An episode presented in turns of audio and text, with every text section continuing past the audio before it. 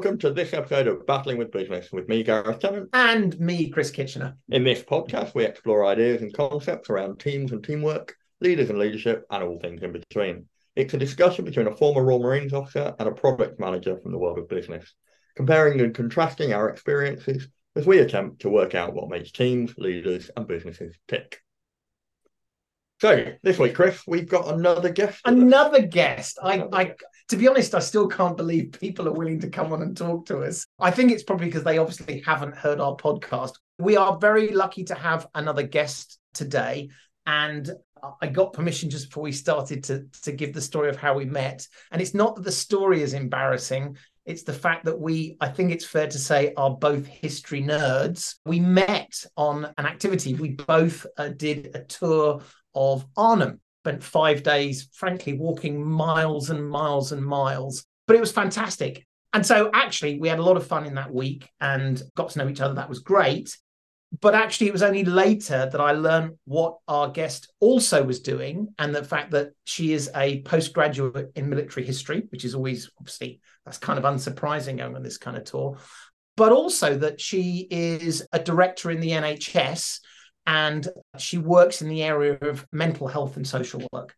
And so, what was fascinating recently, I heard her talk about psychology resilience in World War II.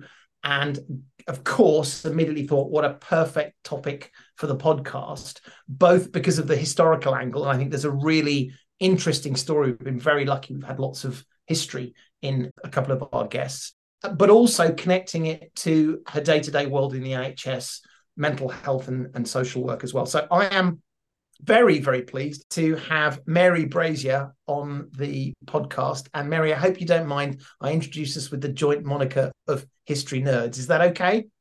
That's absolutely fine. I embrace my nerdishness. So why don't we get straight in? And, and I did a terrible job, eh, despite having listened to an hour's talk about this. Can you do a better job of explaining that the research you've been doing recently, and maybe kick us off and tell us a bit more about that? Yeah, thanks, Chris. So, as you mentioned, I'm a postgraduate military history student. So, in my spare time for fun, because as you also mentioned, I do have a very full time day job. I'm doing the the masters in Second World War societies and Holocaust with the University of Wolverhampton, and as part of my dissertation, or actually the, the subject of my dissertation, I'm looking at the role of psychology and psychiatry in RAF Bomber Command in the Second World War. So very much linked to my mental health day job, wanting to understand um, how we support people in their in their mental health and understand how we can support people to do difficult jobs. Bomber Command, that was a really that was a new thing. And I think it, when we we look back with our 21st century eyes, we sometimes forget that it was a completely new way of fighting wars.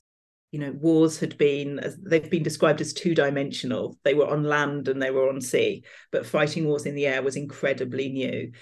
So I was very interested in how on earth did they start? There was no doctrine in this. So, how do you know who you're looking for? How do you select the men? And we are, in this case, talking about men to do these roles.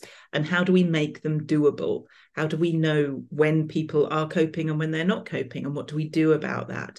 So, I was really interested to see did they even think about this stuff? So, I've spent a lot of time, possibly too much time, but I do love it there at the National Archives in Kew, looking for the the primary um, evidence, the records, so what conversations were had. And actually, it's been a gold mine. I mean, this is maybe a good time to sort of pause and think what do we know about bomber crews in the RAF? And unfortunately, given how old I am, there's a lot of a lower low. There's some people with stiff, sort of stiff upper lips and British accents. And maybe that sense of sort of stiff upper lip, it doesn't occur to me that there is actually a, a thoughtful approach to how you might bring people on. In fact, you one might imagine you would take anyone who wants to be a bomber pilot or a fighter pilot. Sounds like that's not true though. I think one of the things that interested me, and and especially I'm looking at it, and, and, to a certain extent we all are when we're having this conversation, we're looking at this through our 21st century eyes, through our understanding of trauma. Even people who don't work within mental health understand that there is a thing called trauma, and there's something called post-traumatic stress disorder. PTSD is something that we're all used to hearing, even if we don't really know what it means and what the diagnostic criteria are. We know it's a thing. And what we have to remind ourselves is at the time they didn't. There was no understanding that people react to trauma and need support to deal with trauma. The assumptions were very much that people's ability to cope or not cope with whatever it was they were facing was predetermined by their personalities. Therefore, the focus was on selecting the right people. So there was no understanding of trauma being a key factor, certainly at the beginning. And when I'm talking about the beginning, I'm not talking about 1939, I'm talking about 1934 to 1936, which was when these conversations were starting to happen.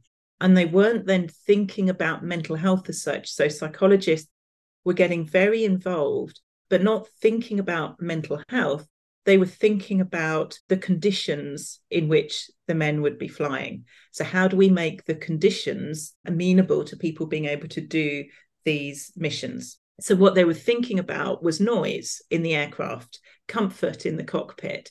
So, there was a lot of psychological testing that was going on to see how to deal with and prevent fatigue. They weren't thinking about trauma and actual combat circumstances they were thinking about, well, we'll need to fly over enemy territory. They kind of knew who the enemy was going to be and where that might be and the distances we were talking about.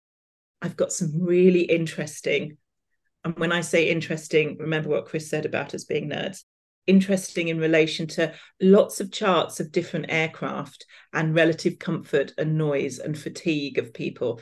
So when they, they were doing these testing missions in 1936, 1937, and they were testing crews as they came back. They were going into barrages of psychological testing to see how fatigued the, the air crews were. So they were looking at the subjective and objective experiences. So not just how tired are you, they were then subjecting them to these psychological tests to see objectively how fatigued they were.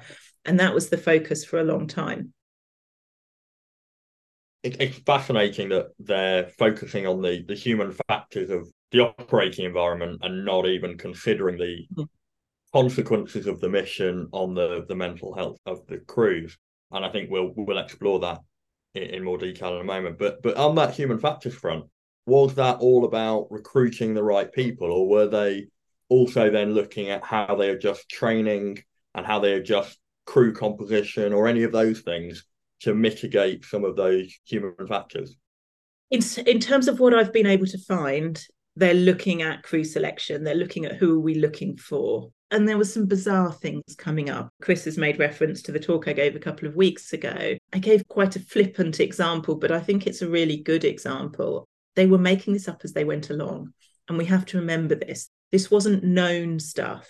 They weren't basing this on research that was already in existence and well established. They were making this up as they went along. There was no doctrine in terms of how to do the war fighting from the air, and there was no evidence base as to who they were looking for to do these roles.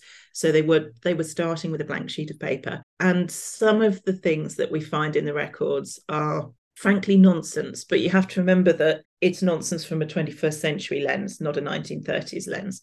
So one of the examples is that they were finding, and this is they were finding that the older crew members, and when we're talking about older, we're talking mid 20s rather than late teens. So it's all relative. But these were men who were married, possibly have children as well. And there was a reference in one of the reports to the fact that it was these crew members who were exhibiting more signs of stress. And there was a discussion about why that might be. And one of the psychologists made reference to the fact that it was because weak willed men were more likely to have been inveigled into the institution of marriage. So therefore, it's the men who can't cope that end up being married. I do have the urge to make a flippant comment, and I'm thinking there is no flippant comment that doesn't in some way get me in a lot of trouble with someone, including myself.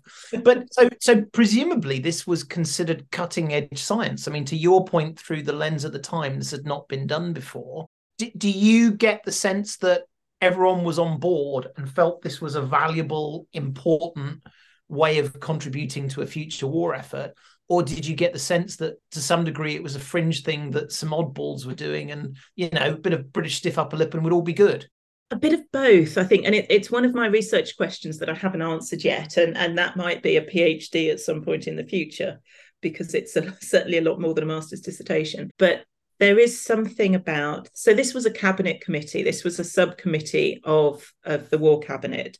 So it was it was certainly formalized. It, it was happening under that aegis. It, and it was it wasn't just the raf the air ministry it was the navy and the admiralty and it was the army as well. So it was it was across all the the three branches and the psychologists psychiatrists asking a number of questions. There's some really interesting stuff to do with the army which if we have time i'll i'll come to as well because it's certainly interesting from a resilience perspective.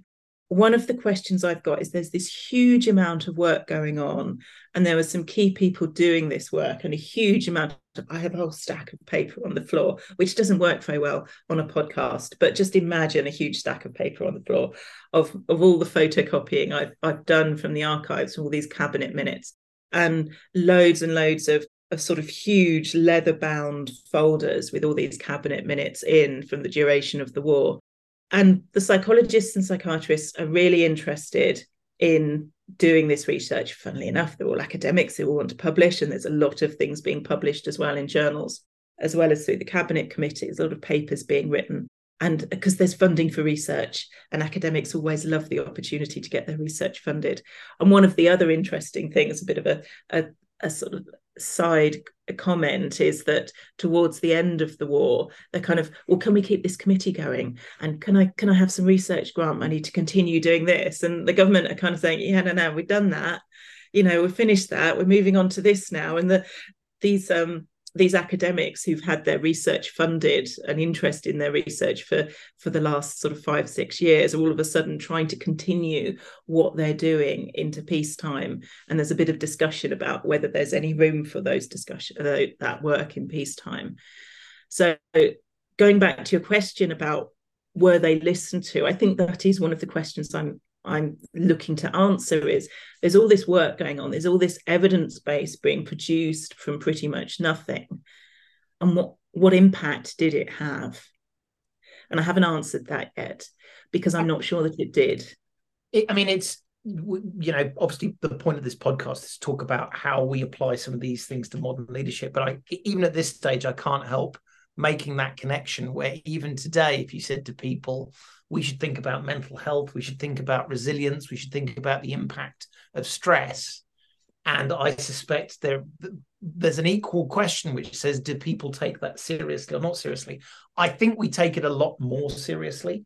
I suspect the military aspect helps us, but as with um, when we talked to Ian Pegg a couple of weeks ago about the role of chaplains, one of the sort of conclusions we came was in the in the Second World War, there was already a network of pastoral care for people, which arguably we have lost today. And again, in the same way, it's not clear that we've quite got to grips with how we deal with these things. How do you measure stress? So m- maybe you can talk about because I'm, I'm cheating because I do know a little bit about some of the research you've done. I thought it was fascinating. So what what were some of the conclusions they came to, and perhaps even later in the war about who had stressful jobs and why they were stressful? Well, I think I'll, I'll start, if I may, with thinking about what was driving the research. So one of the things I've I have talked about and will be exploring a little bit in in my work is that this wasn't driven by any kind of principle of benevolence of interest in well-being in and of itself it was an interest in efficiency so the most valuable resource that the RAF have got are the trained pilots and the bomber crews. You know, you can replace an aircraft more easily than you can replace the crews. So what we need to do is to get the conditions in place to make sure the crews can do the job for for longer, prevent breakdown. So it's about efficient use of resources, which kind of comes back to to resilience and and I, I suppose it's how you apply that to business you know you want to do the right thing on a human level you're interested in the well-being of your of your staff but ultimately the driver is you want your organization to be efficient and effective this is something i've found over a number of episodes that i hadn't quite come to a clear view, which I do now, which is there is a moral imperative often around these things. And we've talked about diversity, a whole host of other things. There's a moral imperative and there's a business imperative. And what's really interesting is how often those two things overlap one another. So the idea that you would say, oh, well, stiff upper lip, don't care, whether you think it's the right thing for people, that that that's a good reason to have it. But even if you don't believe in that, you should believe in the fact the people you hire, whether they're in the military in the Second World War or the people in your team today, are your most expensive and valuable resource and therefore why wouldn't you protect them? You know we put mm. fire extinguishers in offices not because we're bleeding hearts because we don't want our people to die. That's a bad thing. So i i'm feeling much more confident to say moral good reason but business. And it's interesting that the raf had come to that as well. What was there a sense of moral in there as well or was it literally all we're going to talk about in our reports and all that we're going to talk about is human capital. In the official reports at a strategic and, and governmental level, what you're seeing is the latter. At an individual level, yes, there's some degree of, I, I keep returning to the, the term benevolence, is how I'm framing it.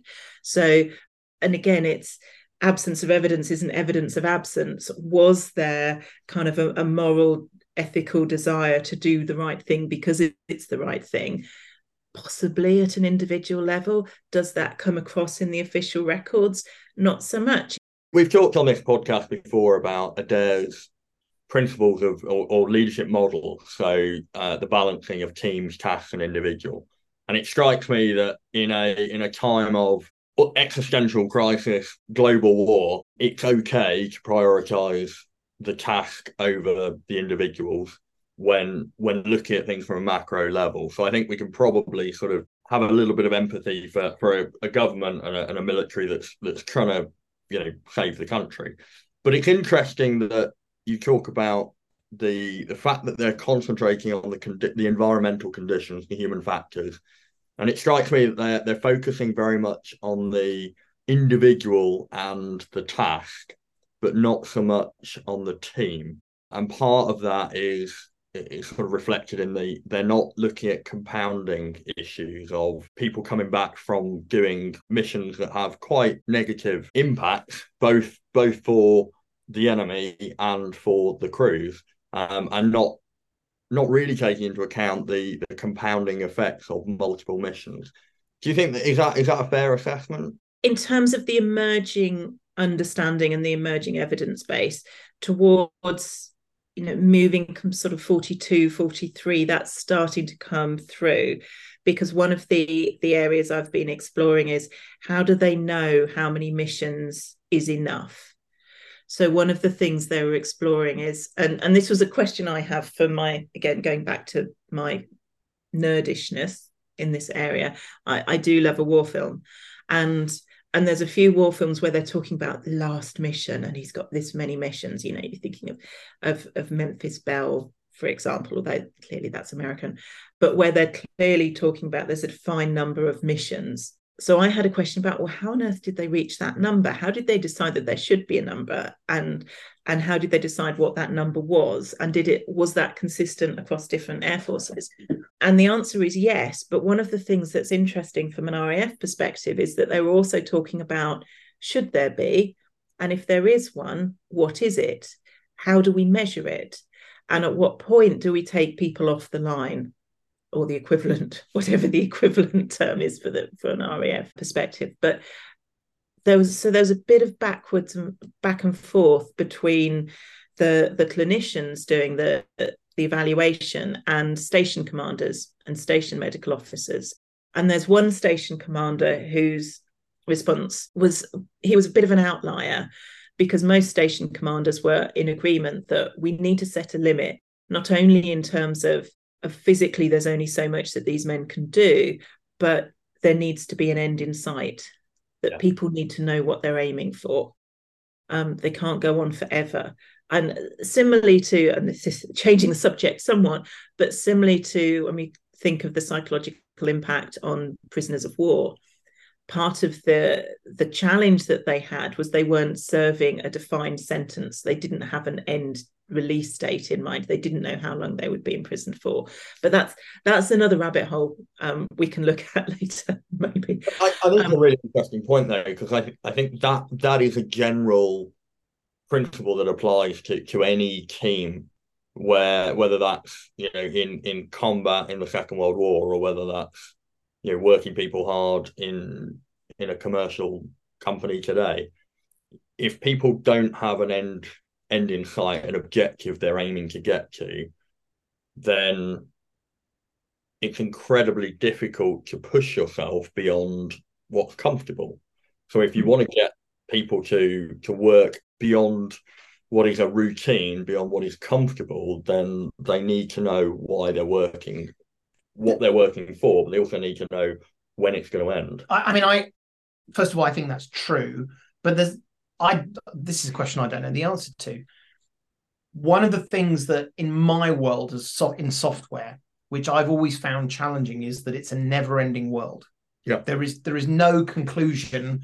The moment you've finished building some software, you're on to building. So this idea of how long is it going to take and how do you get there can be highly valuable. Now, I think one of the questions I've got is when you have that, does that elicit more performance? So bringing it back to the, the Second World War example, I wonder is there a sense that if we say there are 20 missions that you have to fly, does that actually increase performance because people are more focused?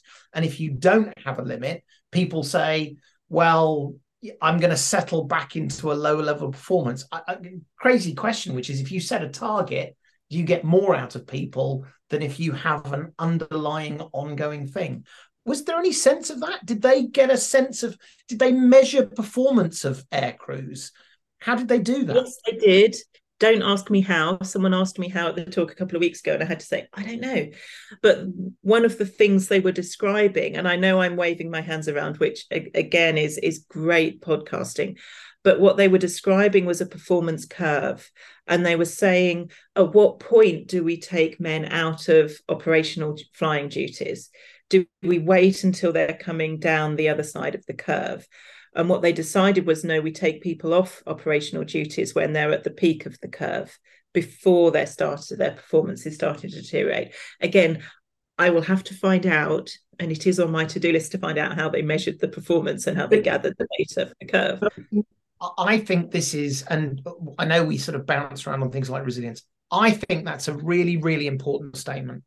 I have worked in teams under enormous stress and typically in business, when you're under enormous stress, the ability to stop is dictated by outside forces. The project is going to take a year, and so therefore we will do this until the year is up. What's interesting, what you're saying is the RAF had a sense of if you keep doing that, if you keep applying stress, at some point the performance will fall off. I think that's that's what you were saying, hmm. and therefore they were trying to predict when that performance would fall off and, mm-hmm. as it were, remove people from that stress to give them time to recover. What a fascinating idea. Name me an example in business where someone says, Bloggs has been working on this project. It's been incredibly stressful. We need to take him off this project to give him time to recover. I have never heard anyone say that. It is, I mean, typically stress is short lived, but when that stress continues over a long period, I don't think I've ever heard businesses think about that and take it into account. I've only ever heard of it when somebody signed off with sick leave, which means they've gone too far. But and even then, it's just a conversation saying Bloggs is is not well, mm. and everyone says that's terrible. And no one ever says, well, wait a minute, yeah. Bloggs being ill is very bad if he's ill, do we have other people and what to do? Yeah. That's a I, I have I have not thought about that. And by the way, I can imagine organizations would hate that idea. So what you're telling me is we have a fixed capacity to deliver work and some crazy person wants me to take that capacity away because a thing that hasn't happened might happen. But it's it's quite common in the military. So and, and there's a counter argument to it, which I'll come on to So in the military, it is pretty typical to go on a defined length operational tour. And during that tour, at some point, you have a uh, a defined length amount of rest and recuperation, R&R.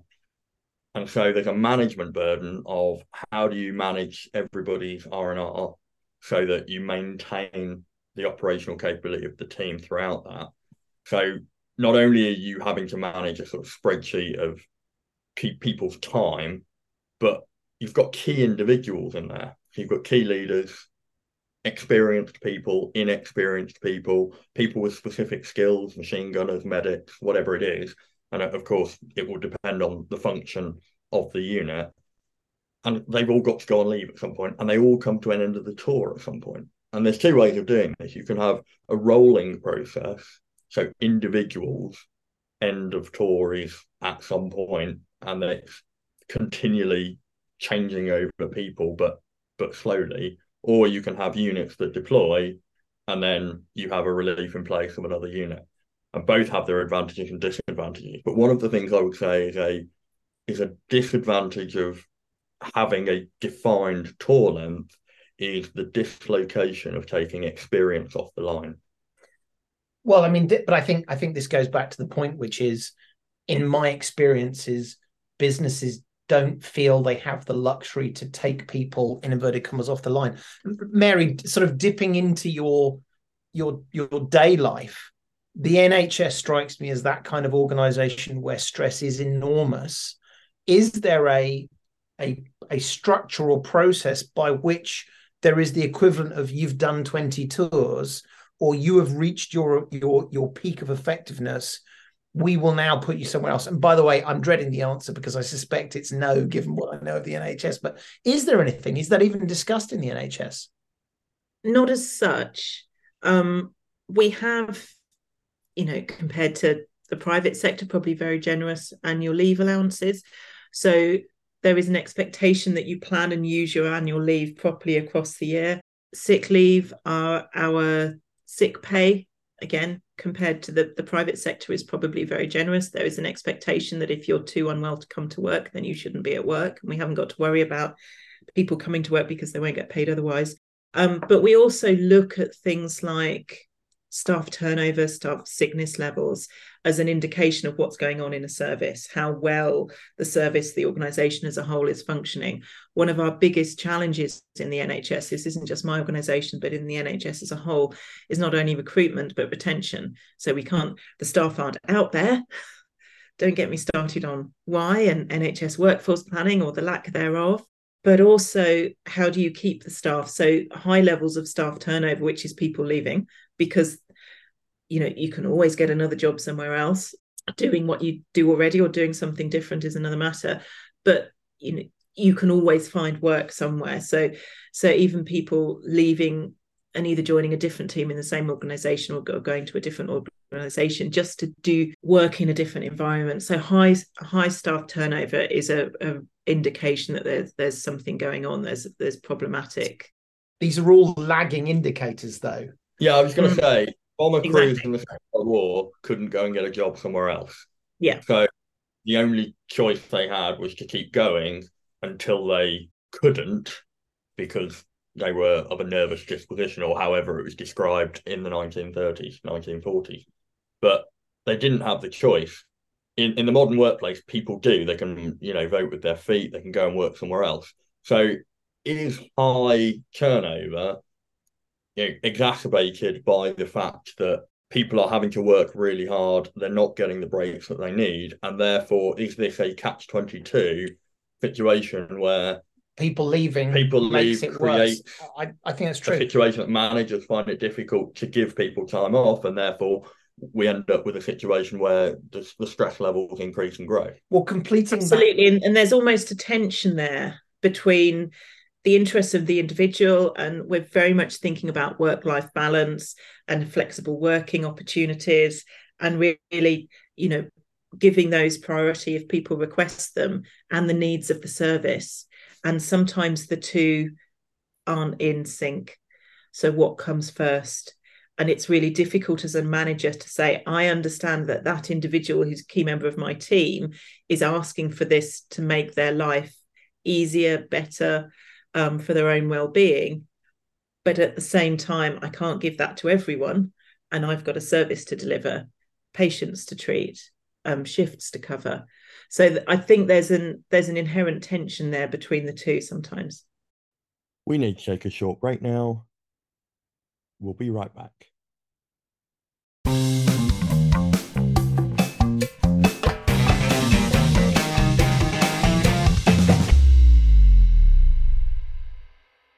I wonder.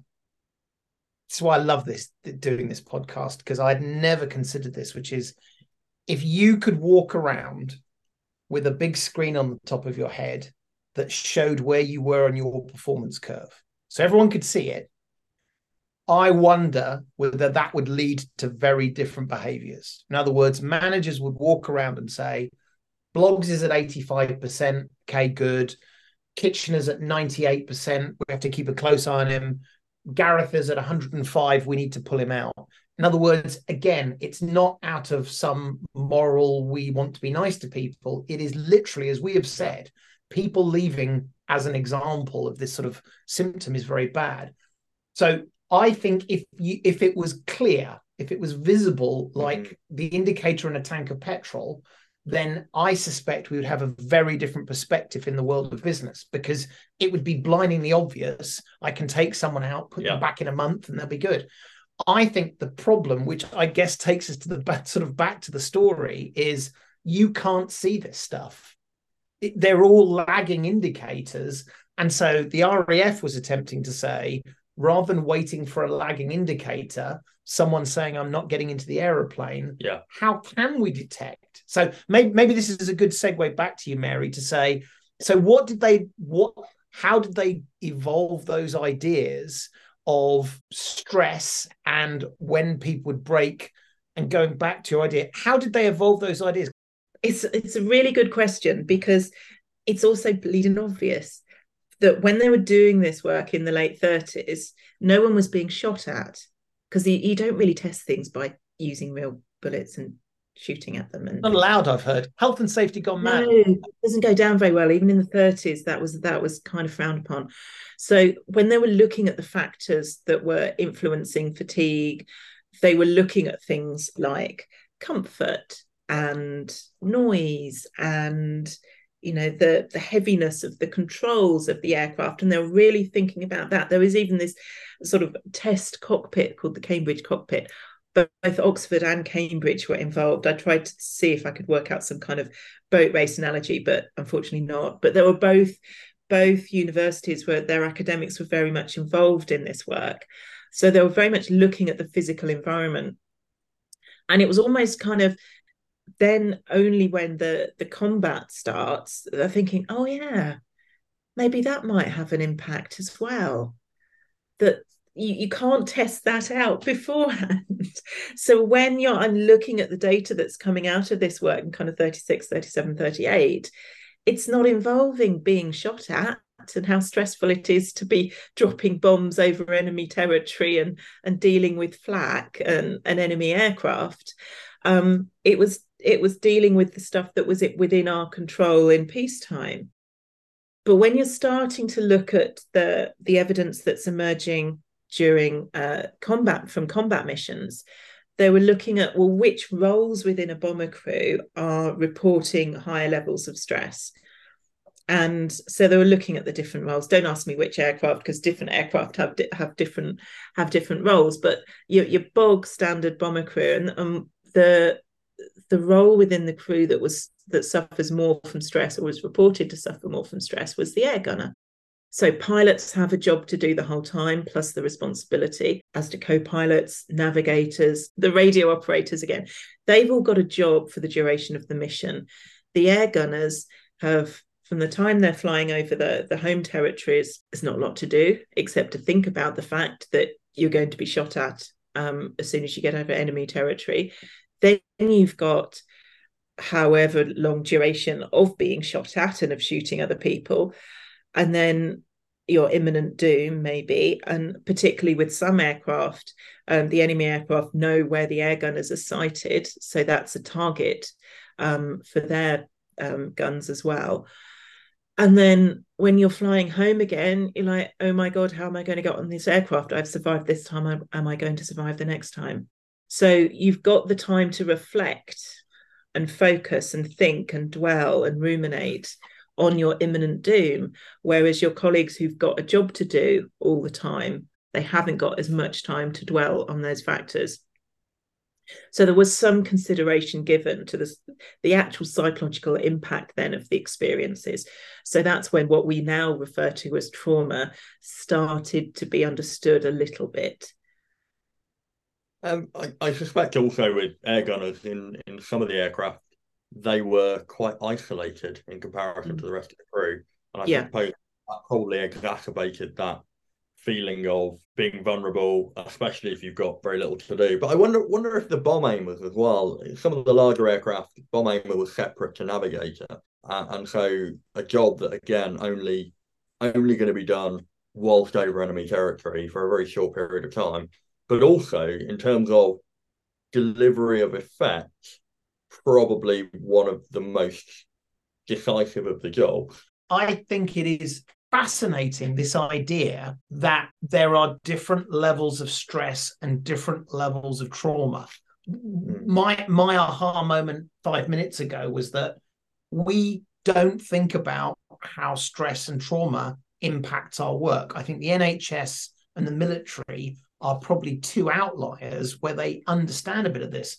But if you said, I run a software business, let's think about the trauma and stress we bring I I think it, particularly in today's climate, there'd be a Daily Mail headline which would include the word woke. Although to be fair, everything is woke in the Daily Mail, including HS2. Apparently, I thought that was quite clever. But anyway, the idea that you could look at different roles mm. and hmm. say how connected are they to a team, how focused are they? Yeah, I I, I do think we're missing a trick. I suspect the trauma that you experience in the military, and particularly for World War II air crews, Second World War air crews, is more obvious and more extreme.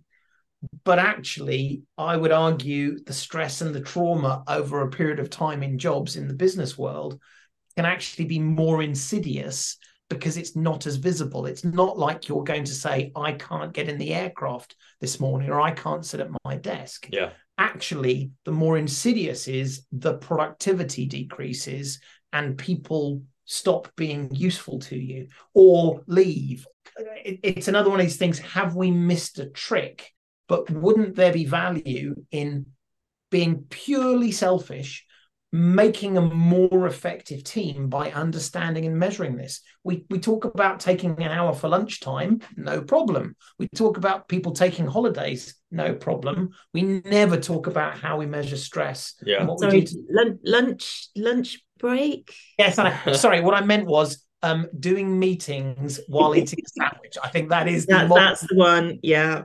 When you talk about dealing with these things, the default is to give people more time and to give people more comfort. Uh, and that was clearly the, the sort of instinctive thoughts of the psychologists pre-war in the 1930s. But from my experience in Afghanistan, the experiences of gunners in the aircraft having time to think about the problems, having time to think about the danger is what exacerbates some of that trauma. It resonates exactly with not having things to do and giving people comfort when they're in a situation that is not comfortable. Combat again can sometimes be a dislocating effect. Um, and, and from my experience and and people listening who've who've done recent combat tours will will resonate with this. The idea of having access to a burger king or a pizza hut whilst being in a war zone. So one minute you're out on patrol, worrying about where you're going to uh, put your feet in terms of maybe stepping on a landmine or a pressure plate of an IED, worrying about coming under attack, worrying about ambushes, worrying about what you're going to do, having to deal with those situations as they arise, and then an hour later finding yourself surrounded by people who haven't been out of the wire, who are wandering back from Pizza Hut or Starbucks, or the the kind of comforts from home is really dislocating. I think there's been some studies about this in, in Vietnam because Vietnam was probably the first of the operations where the attempt to bring sort of home creature comforts forward to to sort of increase morale was actually recognized as having a detrimental effect on combat effectiveness. And and personally, yeah. having having managed teams in combat, the the stress of the dislocation of people going back on R and R and then having to come back into a combat zone with all of the trauma that is induced by being in the safety of home but knowing the rest of your team is still there. The dislocation that comes from flying into somewhere to find people who don't understand what it's like outside the wire, although they're in theatre, they've you know they're serving in uniform is is quite difficult to to square. And then that that being idle. And there were several times on, on my first combat tour where helicopters broke down or were prioritized for something else, or there was a mass casualty incident and, and everybody was locked down for several hours. And we found ourselves in a position where there was nothing to do. And we were in, you know, somebody else's forward operating base or somewhere else, somewhere else in theatre. So we couldn't just get on with those jobs of keeping things going. And so you you end up sitting around. And that's when you start reflecting on what you're doing. And that's where where you've pushed stuff to the back of your mind about the realities of the danger start creeping forward. And so I, I think there's an interesting point here about isolation, the comfort and the not being busy, which is probably counterintuitive. Yeah, I mean, actually, when first it, thinking about trauma, it shows there doesn't seem to be a clear answer, whichever way you go. But Mary, how did bomber crews reach their sort of goal of this many missions what did the Air Force do to, as it were, get them back to the fighting order? They sent them to the operational training units, which, if you know anything about operational training units for, for bomber command, is not exactly R and R because the the casualty rate in training people to fly bombers was actually really high. But it's the risk wasn't relating to combat; it's relating to training people to fly huge aircraft. So they're sent to operational uh, training units. Sounds good. They're busy. They're not being shot at. They're still flying. How did they know how long to keep them in operational training units? But I think it was very much they decided that what would be most fair was consistent measures. Obviously, there might be individuals who needed slightly different treatment, but otherwise, the crews as a whole were these are the number of missions you do. Because there was a big discussion about should we measure it by number of missions or number of hours? But then the crews that are flying the longer missions do fewer uh, missions than those who are flying shorter. But, so there was a big discussion about that, and they ended up um, agreeing the number of missions. There was, so there was a big discussion about how do we make this fair and how do we do the measuring. And I just want to pick up what you were saying earlier about the disconnect between going into combat and coming home coming back to a familiar environment, which was particularly what interested me in seeing how Bomber Command managed this.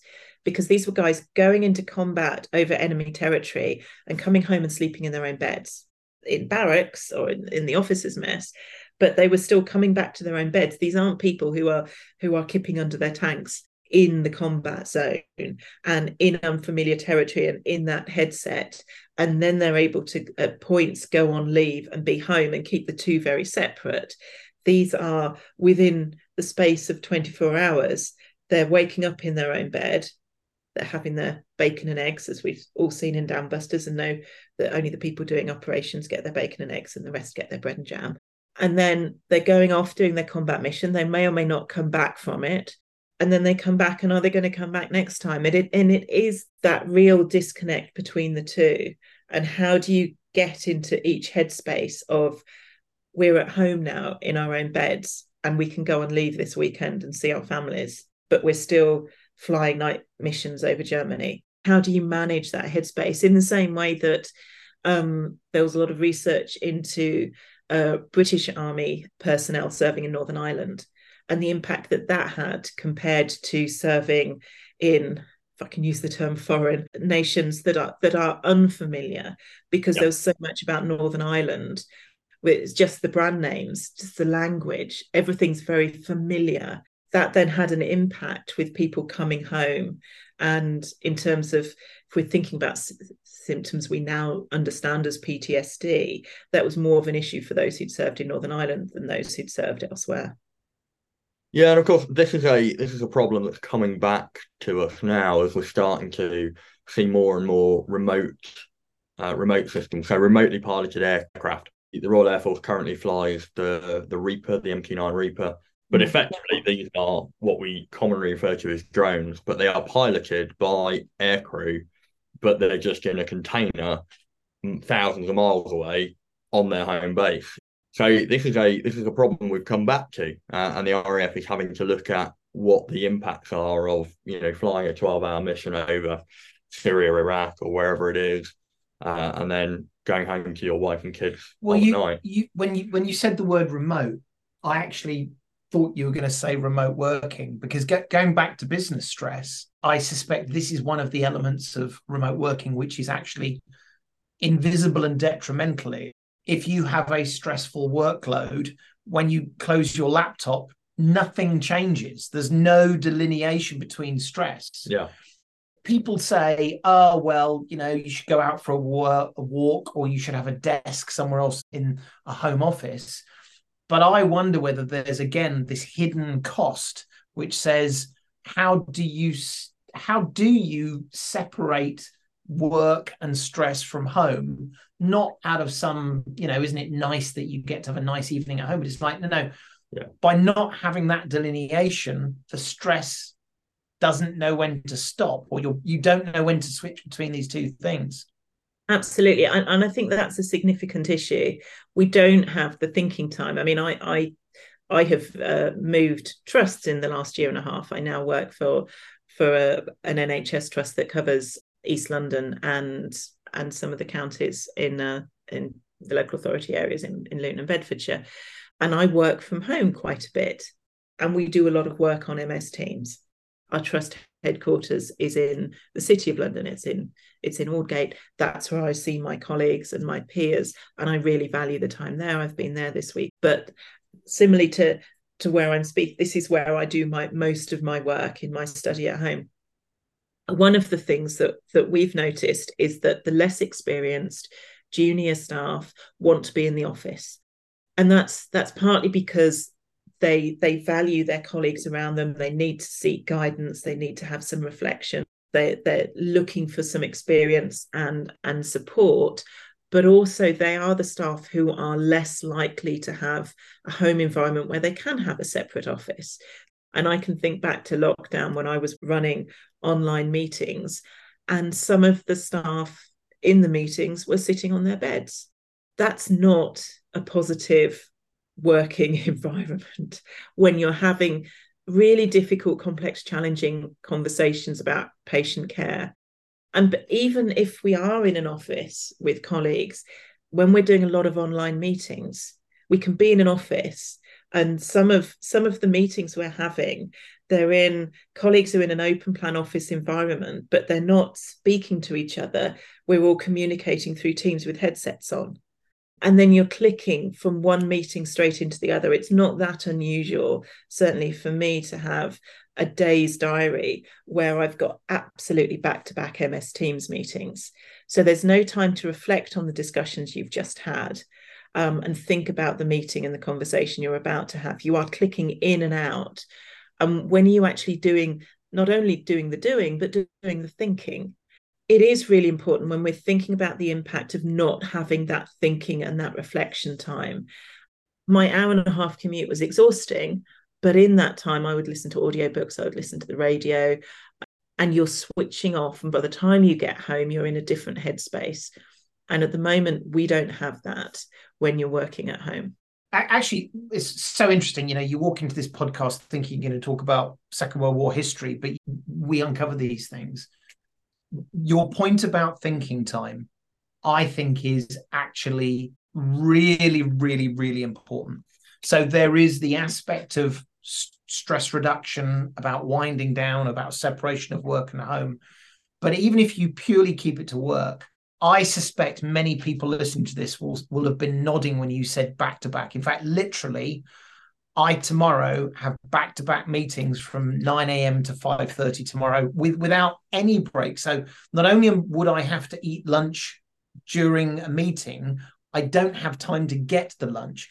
But the thinking time is so important. It implies that we're back in the early 1900s where our job is to stand in front of a machine and press a button 300 times. If that's the case, you don't need thinking time. You just need to press the button 300 times. But each and every one of us, who's either the three of us on this episode or people listening, the reason why we are employed and often in positions of leadership is to think about things. That's so important, is really important, not just to sort of unwind, but also as, and this is going to sound particularly hippie, we are creatives. It's not that we do creative jobs, but as leaders, that requires creativity and thought. It is about this mental health, it is about resilience and stress, but more importantly, it is about as a leader, how do I create the most effective team yeah. that comes up with the best decisions, creates the most optimum output in a sustainable way? Yeah, I think this has been a another fascinating episode where we've linked, you know, what what seemingly are disparate subjects, starting with bomber command in the Second World War and just before the Second World War, and looking at how they focus efficiency and team and personnel management for the achievement of operations, all the way through to how does remote working affect our ability to have downtime. There are clear strands that mm. that relate. I talked about the idling and the downtime creating a, a problem in that that's when you start to reflect on the danger. But what's really important is giving individuals downtime. So where I saw that create problems was where we were left on a base with nothing to do for five or six hours waiting for a helicopter, not the giving guys an hour to go to the gym, managing and monitoring people's sleep, giving people time to go and write the letters home or to do their washing, you know, the really basic things, allow people to read a book for an hour. These things are how you keep teams going in high pressure situations for long periods of time. So I think for me, this once again, it comes down to that combination of leadership at every level of command, people recognizing that if you have some sort of authority over other people's time, other people's duties, you are in a leadership position, whether you're very, very junior or very, very senior. And so actively managing that, whether you're managing flight crews for active operations in the Air Force or whether you're managing NHS staff or whether you're managing people in, in software development, active management where you're having an awareness of what high stress activities are, having some clear metrics, some ways of measuring performance against that. In the military, we have some really, really useful things. We we measure. So you were talking about having, you know, a screen on everybody's head that would tell them where they are, 85%, 90%, whatever. Well, we have that. We don't personally display it, but there is a, a management board in every unit that says how many nights out of bed that person's had in the last 365 days. Interesting. How many days they've had away from their family, how many days they've had on operations, how many days they've had in field conditions. And then there is a chain of command throughout the unit where it is locally managed down to teams of two, three, four people, all the way up to the commanding officer of the unit managing 600 people. But I think clearly defined goals and objectives. So if you're operating in a war zone and you don't know when the war is going to end, you're operating in the NHS, the challenge is never going to end. Mm. Having individual goals and objectives to allow people to know when to run hot and when to run cold rather than always running hot because there's always going to be patients or there's always going to be enemy action. Going back to that final point, yeah, reflection and downtime in whatever capacity is really, really important. And I think this is one of the really difficult challenges of, of the modern era is that we're always at the end of our phones, emails, you know, messages and stuff. And and so it sounds trite, but those ideas of if you work from home, going for a walk before and after work kind of gives you that mental break, turning your phone off. Those little things are, are how you can help yourself. But of course, this is a leadership challenge. And so having the discipline to not send emails, having the discipline to actively manage when people are working. So, it's so difficult. Yeah. It is really hard. And I it's it's more common. I don't know if it's common in business, but it's become more common. I certainly have it as part of my email sign off that if I'm sending emails out of working hours, that doesn't mean I expect a response. Yeah. Um, I'm sending it because it's convenient for me. I don't expect you to be responding to it. I don't expect you to be checking them. And there's something about personal control. So, what control we have over over our lives over our working lives. Personal interactions as well. I often refer to them as sort of the kitchen conversations you have when you're you're making a drink in in the the the office kitchen the staff kitchen. And that's when you have some really useful interactions with people. Yeah. you don't build relationships. You can maintain relationships to a degree through these um, virtual means, but it's really difficult to build relationships on a human level if you're not having actual face to face interactions. So there's something about how are we balancing that? How are we having the conversations? And how are we involving our staff and our colleagues in decisions that affect how services are going to be developed? So it is it, it's back to that television screen on people's heads people aren't going to tell you until they're pretty much on their knees. So if you're not proactive with saying, How are you? No, really, how are you? How are you managing? What can I do? And it's about being reflective with that. So we've I in my previous organization, I was part of what was called post incident psychological support. So, and the incident could be anything. It could have been an incident involving a patient and a poor outcome for a patient, or it could be a team that was under particular stress. And it was about going out and saying, okay, let's talk about this. How is everyone? And pulling people in. But people might not want to talk, they might not engage verbally, but they could be present. It was voluntary, people didn't have to attend, but it was an opportunity for reflection and so, some safe space. So there's something similar in in some environments you may be familiar something called TRiM which is is similar kind of debriefing after incidents but i think that that's a really important point and earlier you said about you know not having top down leadership and allowing people to be proactive but i think it is worth making the point that like you say people will answer the question based on what they think that person wants to hear and if you don't top down manage things like leave and enforce leave, people will put their own physical well being, mental well being uh, behind being seen to be present and being seen to be active. This this conversation has left me, don't take this the wrong way, Mary, unsatisfied. The reason why I say this is unsatisfying is these all feel like really blunt tools. They feel like saying, we know there is stress. We know people generically need to manage that. And so we are going to have this sort of scattergun effect of things to, to you know, reduce the risk.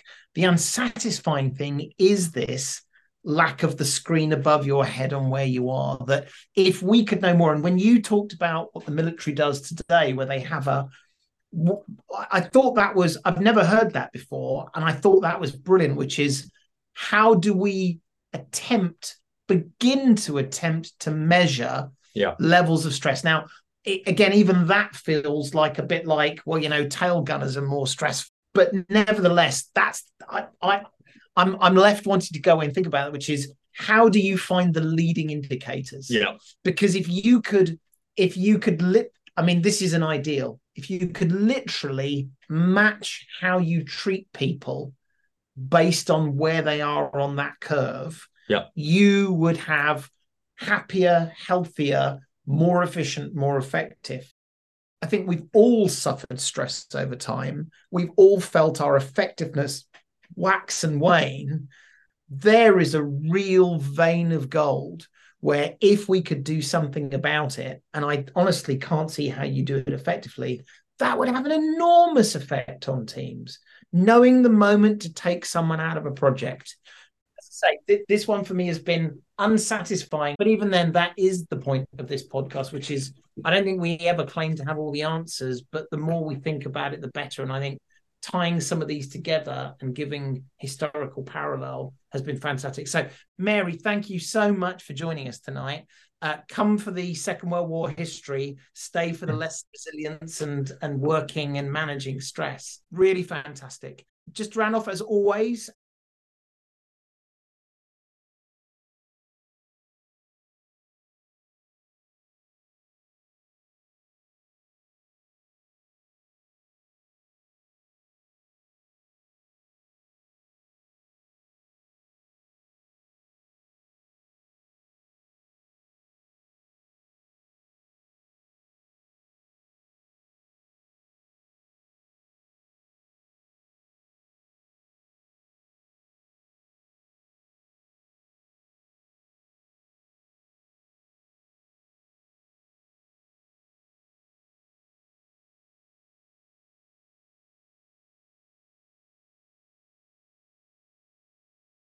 We would love to hear your feedback. And in this particular case, if anyone knows how to effectively measure stress in the workplace, uh, we would.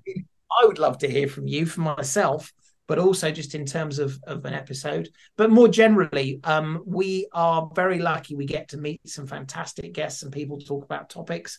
You probably have a topic we haven't thought about, so please let us know. We are on the platform formerly known as Twitter at Battling with Biz with a Z. We are available on uh, email for old people, as more and more people seem to be saying, although I get loads of blooming emails each day. Battling with business two S's at gmail.com. And we've resisted it for the first 35 episodes, but like and subscribe, I believe the young people are saying. So if this is your first time listening to us, uh, please do subscribe. There's a, a massive back catalogue so that when myself or Gareth say on a previous episode we have discussed, you can find out what we've discussed. Other than that, though, uh, it only remains for me to say, Mary, thank you so much for joining us. Uh, and Gareth, as always, a pleasure to have you outdo my stories with stories of combat tours in Afghanistan. So thank you very much.